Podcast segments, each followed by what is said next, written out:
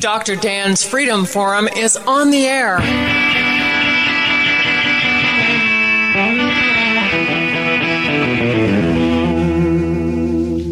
Never send to know for whom the bell tolls. It tolls for thee. Dr. Dan's Freedom Forum is a call to arms for those American patriots who, in the tradition of our founding fathers, will stand up now to defend the Constitution and the liberties that it guarantees to each citizen, to each of us. That is our mission to explain in a clear and concise manner the direct effect of each issue on the individual, on you personally, not some anonymous being in a distant place, and to define in no uncertain terms the consequences of inaction. Let the battle begin. Welcome to Dr. Dan's Freedom Forum. This is Dr. Dan. Freedom Forum Radio is for you, faithful listeners, no matter who you voted for or what political party you belong to. Dr. Dan's Freedom Forum is not about politics, it's about principle. It's not about candidates, it's about conscience and the Constitution. Like the name implies, this is a program about freedom, individual freedom, your freedom, where it comes from, what it means to you, and most importantly, how to hang on to it. Monday is Memorial Day, a national holiday with an interesting history and a powerful message. In 1966, President Lyndon Johnson officially declared Waterloo, New York, to be the birthplace of Memorial Day. In truth, however, Memorial Day probably had many separate beginnings. A few years after the War of Northern Aggression, also known as the War between the States and mistakenly called the Civil War, the citizens of local communities gathered either spontaneously or in planned events to honor those who had died in battle serving our nation. In the South, even before the end of the war, organized groups of Southern ladies decorated the graves of fallen soldiers. A hymn written in 1867 entitled Kneel Where Our Loves Are Sleeping by Nella Sweet carried the dedication, quote, to the ladies of the South who are decorating the graves of the Confederate dead. General John Logan, the national commander of the Grand Army of the Republic, officially proclaimed Memorial Day on May 5, 1868, in his General Order Number 11. The first Memorial Day was observed on May 30, 1868, when flowers were placed on the graves of both Union and Confederate soldiers at Arlington National Cemetery.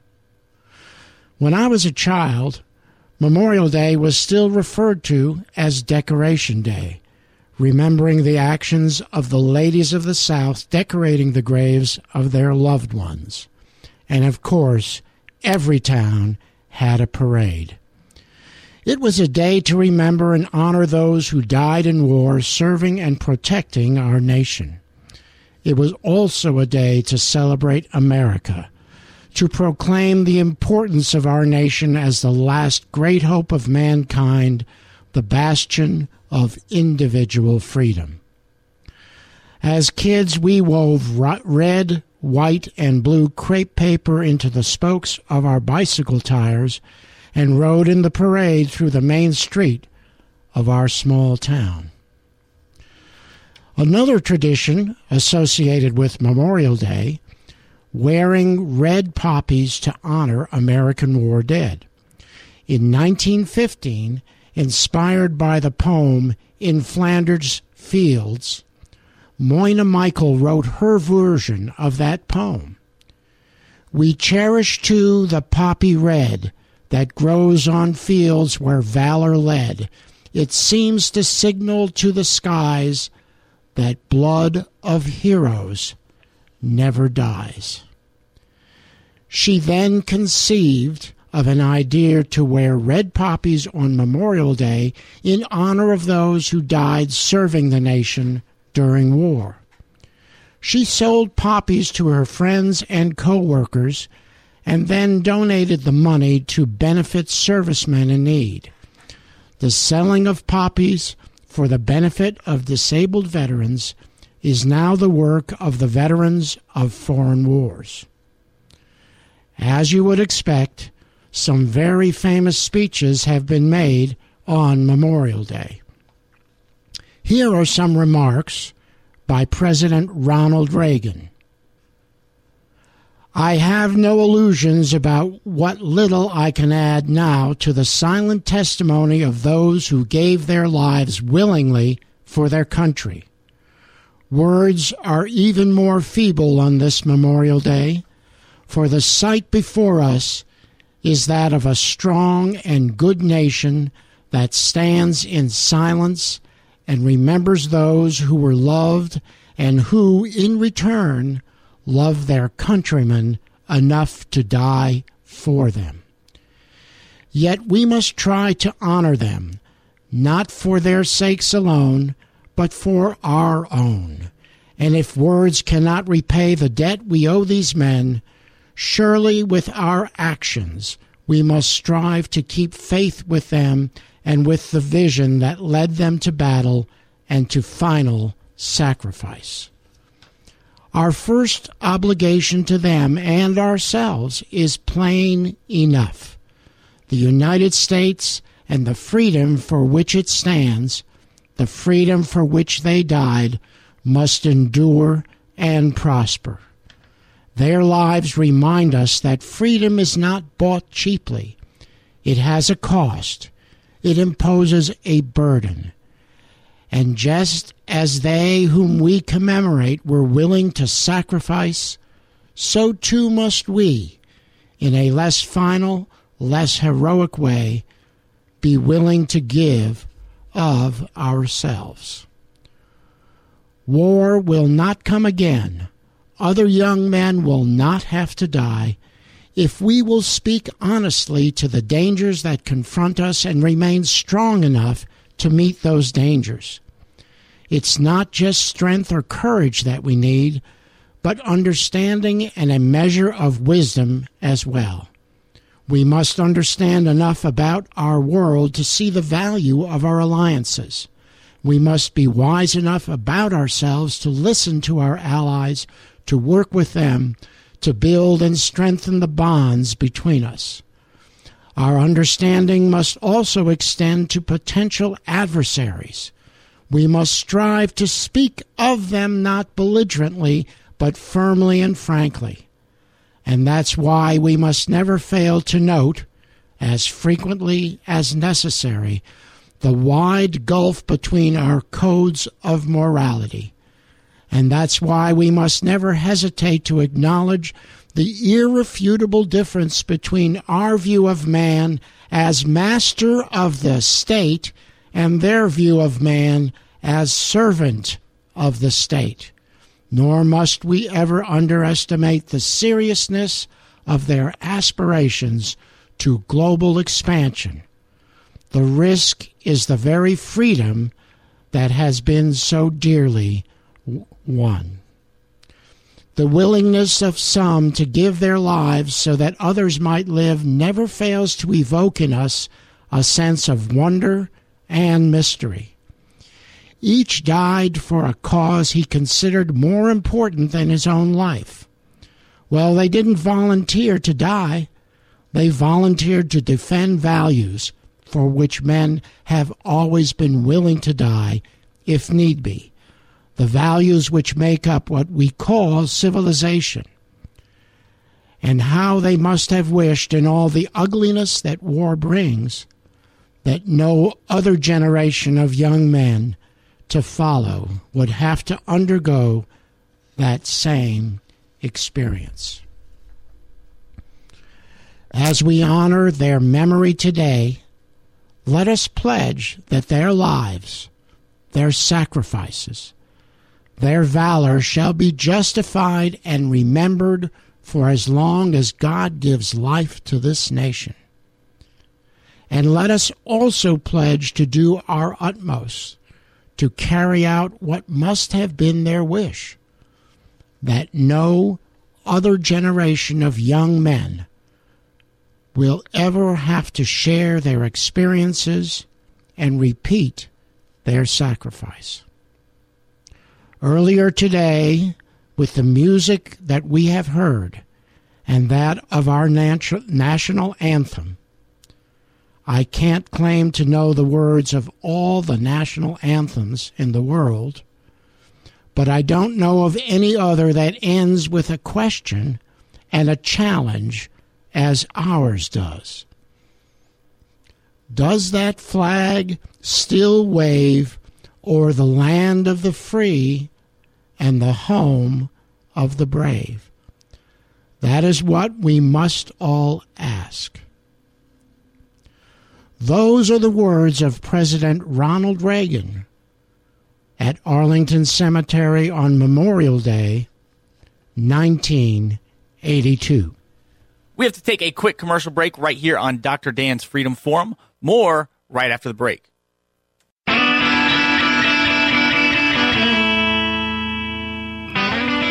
In recent years, Memorial Day has been trivialized and its significance diminished in comparison to the recreation potential of the three day weekend. This is part of the progressive plan to minimize the greatness of America in the minds of our fellow citizens and merge our interests with the socialist dictatorships, tyrannies, and nanny states that steal freedom from the individual. How do you thank America for the gift of freedom she has given each of us? What are you willing to give to pay back the millions who fought and died for you and your freedom? It is no longer acceptable to sit back, feet up on the ottoman, sipping a cold one, and let others fight to preserve the freedom you take for granted. Our nation has been purposely divided into three classes the recipient class, those whose daily existence is derived from the government, the provider class, those who are forced by that government to work to provide for the recipient class, and the ruling elite who exempt themselves from every law, every rule, and every regulation that they so carelessly and maliciously hang around our necks. There is no compromise, no common ground available between those who espouse the socialist philosophy of central economic planning and wealth redistribution and those of us who know that free market economy and private property rights are the moral and constitutional basis for individual freedom. The right to own private property that cannot be arbitrarily confiscated by the central government is, in fact, the moral and constitutional basis for individual freedom. Those are our rights, our natural law rights, rights that come to us from our Creator. Natural law rights impose no obligation on anyone else. They are ours by dint of our humanity.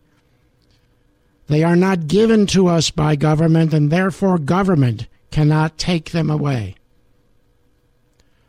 Natural law rights, because they impose no obligation on anyone else, belong to us freely. I have the right to free speech, but I cannot force you to listen to me. That is what a natural law right is. Government fabricated rights can be taken away by the government because they gave them to you. They are not true rights.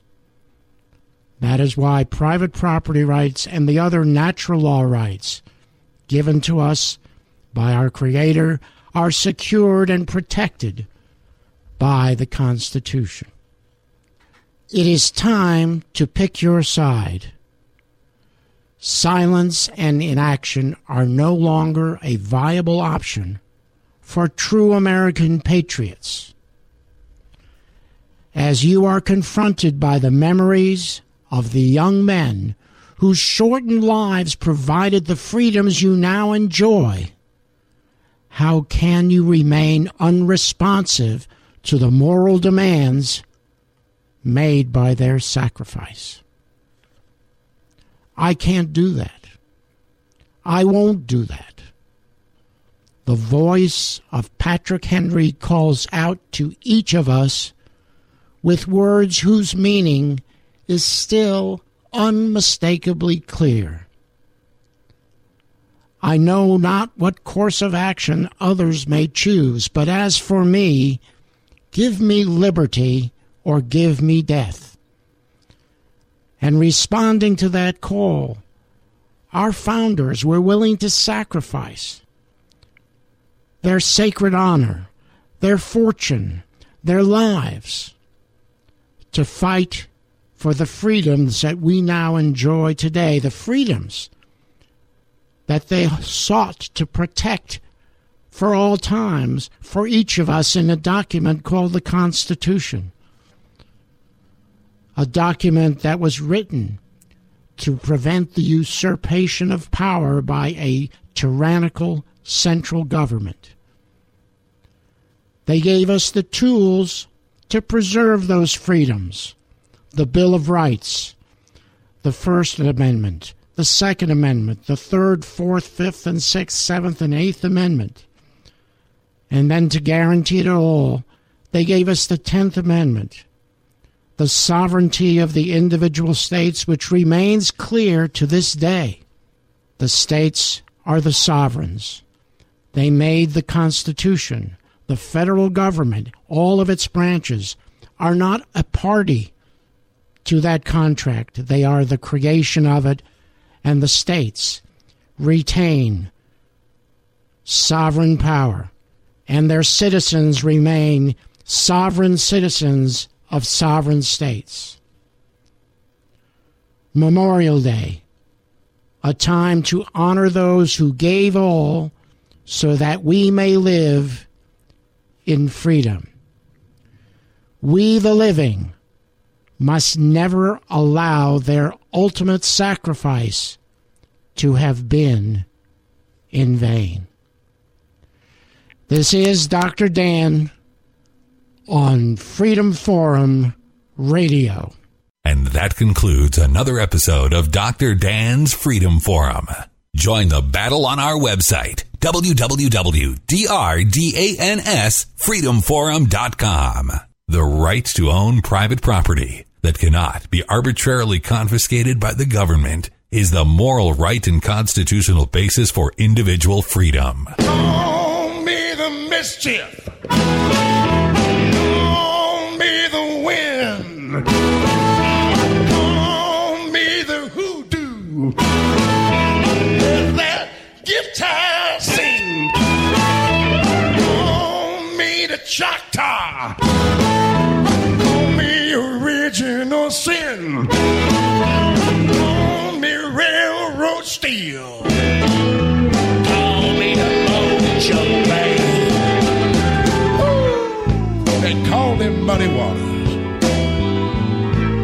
People, I just love to hear that old man sing.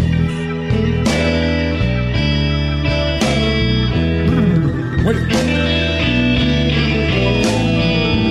Yeah, when I play the hoochie coochie man,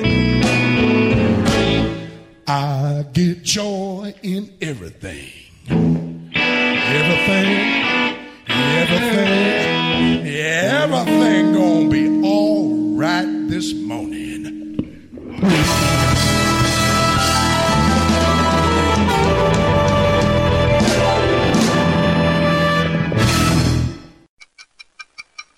This is another Real Estate Minute featuring the agents of Advantage Chatuge Realty. Got any great deals on Lake Chatuge Homes, Ed? I sure do, Jeff. And any buyer looking for a combination of quality, beauty, and value will find it in this five bedroom, four bath home. As you pass through the foyer, you enter a large open great room with a soaring cathedral ceiling, a wet bar, and a floor to ceiling stack stone fireplace. The kitchen is a chef's dream with gas cooking and top of the line appliances. A second kitchen is located on the lower level, along with two bedrooms, a game room, a family room, an exercise room, and another fireplace. You know, now that I think about it, Jeff, there are way too many great features in this home to fit into a 60 second radio spot. Interested listeners can get further details and pricing information by calling our Advantage Chatuge Realty office at 828 389 4466. That's 828 389 4466.